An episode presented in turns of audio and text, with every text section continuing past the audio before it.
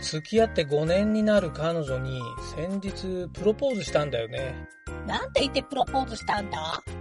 一緒に住もうって言ったんだ。そしたら彼女は何て言ったの？ドスコイだって。天然ボケの彼女にプログラミングを教えよう。なんちゃってラジオ。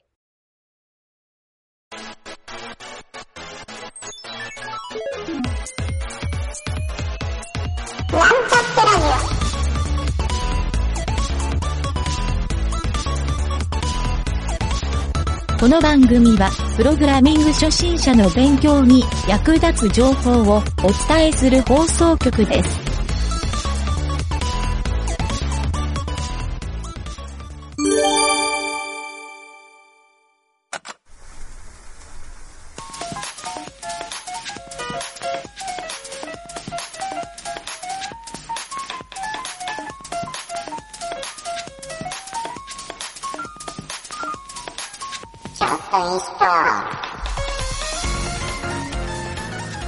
はい。それではね、なんちゃってエンジニアのゆげたです。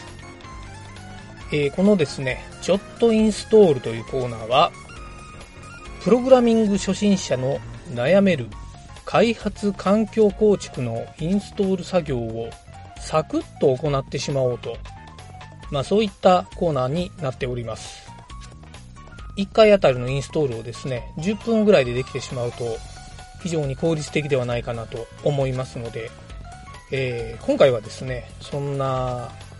ちょっとインストールの第1回目はですね、ワードプレスのインストールを、ちょっとの手間でやってしまおうかなと思っております。まずですね、最初に、ワードプレスのですね、えーサイト、というかこれ Docker のサイトですね。えー Docker コンポーズを使って、ローカル環境にワードプレスをサクッと構築してみようかなと思います。以前にですね、プログラミングカフェというコーナーで Docker の学習をしたので、えーそれを聞いてもらっていれば、今回のはですね、サクッとできてしまうので、ちょっとまだ聞いてないという人はですね、その、プログラミングカフェの Docker 編を聞いてから、今回のちょっとインストールをやってもらうといいかなと思います。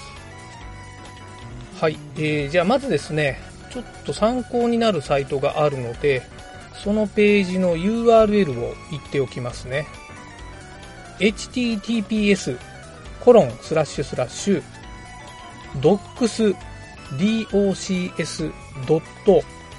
docs.docker.jp スラッシュコンポーズ compose スラッシュワードプレス .html ワードプレスのスペルは wordpress になります。はい、このページに行ってもらって、えっ、と、中段ぐらいのプロジェクトの定義3っていうところですね。ここに docker-compose.yaml はい、このファイルを作るように書かれているんですが、ここに書かれている内容を一回コピペして、えーメモ帳など何でもいいんですけど、テキストが書けるソフトを使って、えー自分のパソコンの中に、えーコピーをしてもらって、そこをですね、そのファイルを dockercompose.yaml えー、.yaml はですね、ドット .yml っていう拡張子ですね。はい、それで一旦保存をしてもらって、これでですね、Docker Compose をですね、立ち上げてもらうと、えー、なんとですね、もうほぼそれで、今回の目標は達成になります。はい、コマンド一応言っておきますか。docker-compose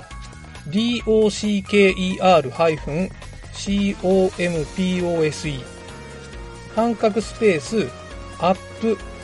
ですね。半角スペースハイフン -d。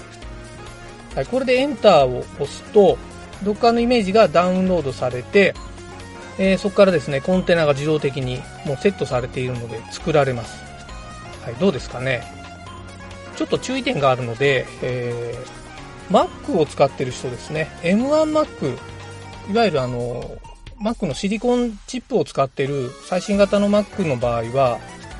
まあ今はもう最新型でもないか。はい。えーでもまあ M1 チップを使っている Mac の場合は、えー実行するとですね、エラーが出ます。はい。ノーマッチマニフェスト for Linux なんちゃらかんちゃらというエラーが出るんですけど、この場合は M1Mac の CPU が、えー今回ダウンロードしようとしている Linux 用のイメージとですね、互換性がないということでエラーが出ているんですけど、まあ、これはですね、MySQL の箇所だけなんですね。はい。なので、MySQL の、えー設定のところ、もう一回あの、Docker Compose YAML を開いてもらって、MySQL の設定のところの一番上か一番下の行に、1行ちょっと次の記述を追加してください。えープラットフォームコロン Linux スラッシュ、えーペケ86アンダーバー64。ちょっとスペルで言っておくと、platform コロン linux スラッシュ x86 アンダーバー64。はい、これはですね、ちょっとおまじないとして入れてもらうと、えーその後さっき言った Docker Compose の実行をすると、多分成功するんじゃないかなと思います。はい、どうですかね、皆さん。まあ、僕はこの作業はもうサクッと2、3分で終わったので、えーこれを聞きながらだと、えーまあ、5分もあればできるんじゃないかなと思いますが、どうでしょうか？はい。ちなみに、えー作られた Docker のイメージをちょっと見てみると、えー MySQL が 449.61MB、WordPress が 553.56MB。はい、ちょっとですね、Docker のイメージとしては、まあ普通なんですけど、まあアルピンを僕よく使うので、えーちょっと軽量なイメージからすると、えー100メガを超えると多いなという印象があるので、まあちょっと別の機械にエンジン X プラス MySQL みたいなアルピンの構成を、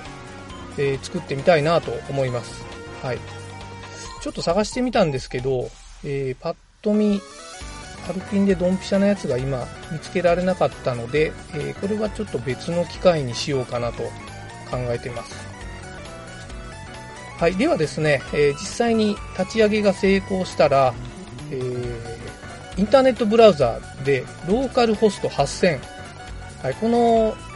アドレスにアクセスしてみてください。すると、まあ、最初ちょっとエラー画面になる場合もあるんですけど、 WordPress のインストール画面に切り替わると思います。まあ、最初からそれが表示される人もいると思いますね。はい。どうですかねなんか言語、イングリッシュとかいろんな言語が書いてある画面が出ると思うんですよ。これ WordPress の初期設定画面ですね。はい。実際にもうワードプレスが立ち上がっているということになるので、えー一旦まあここの時点で成功なんですけど、ちょっと簡単に日本語を選択して次へを押してみますか。えーそうすると、えー今度ですね、ワードプレスの必要情報っていうのを入力する画面になるので、自分のログインアカウントの作り方ですね。はい。管理者のログインアカウントを最初に作って、えーその後、ワードプレスをインストールというボタンを押してもらうと、どうですかね、成功しましたっていう風に表示されたら、インストール完了です。はい。で、そのままですね、ログインをしてもらうと、ワードプレスの管理画面が表示されると思うんですけど、はい、もうこれでですね、ワードプレスの構築が完了したことになります。はい、これでローカル環境で思う存分、ワードプレスの学習をすることができるようになりますね。はい、初心者の人は、その公開サーバーをレンタルしたり、えー、なんか変なソフトでインストールしたりする手間もなく、Docker のコンポーズだけで簡単にワードプレスの学習環境が作れてしまうと。実際にこれでですね、納品の制作物を作って、データベースをエクスポートして、えー納品するみたいなこともできてしまうので、まあ、開発環境としても全然使える環境ですね。はい、ということでですね、この今回のワードプレスのインストールは、えー無事にですね、10分程度で終わったので、えーまあそんな感じでですね、このちょっとインストールというコーナーでは、お手軽にいろんな環境をですね、インストールしてしまおうということで、今後もいろいろと企画をしておりますので、えー次回もまた楽しみにしてもらえると、えこちらも大変嬉しく思います。はい、それでは、りあえず次回は何をインストールしようかなということを考えながら、本日は終わりにしたいと思います。はい、お疲れ様でした。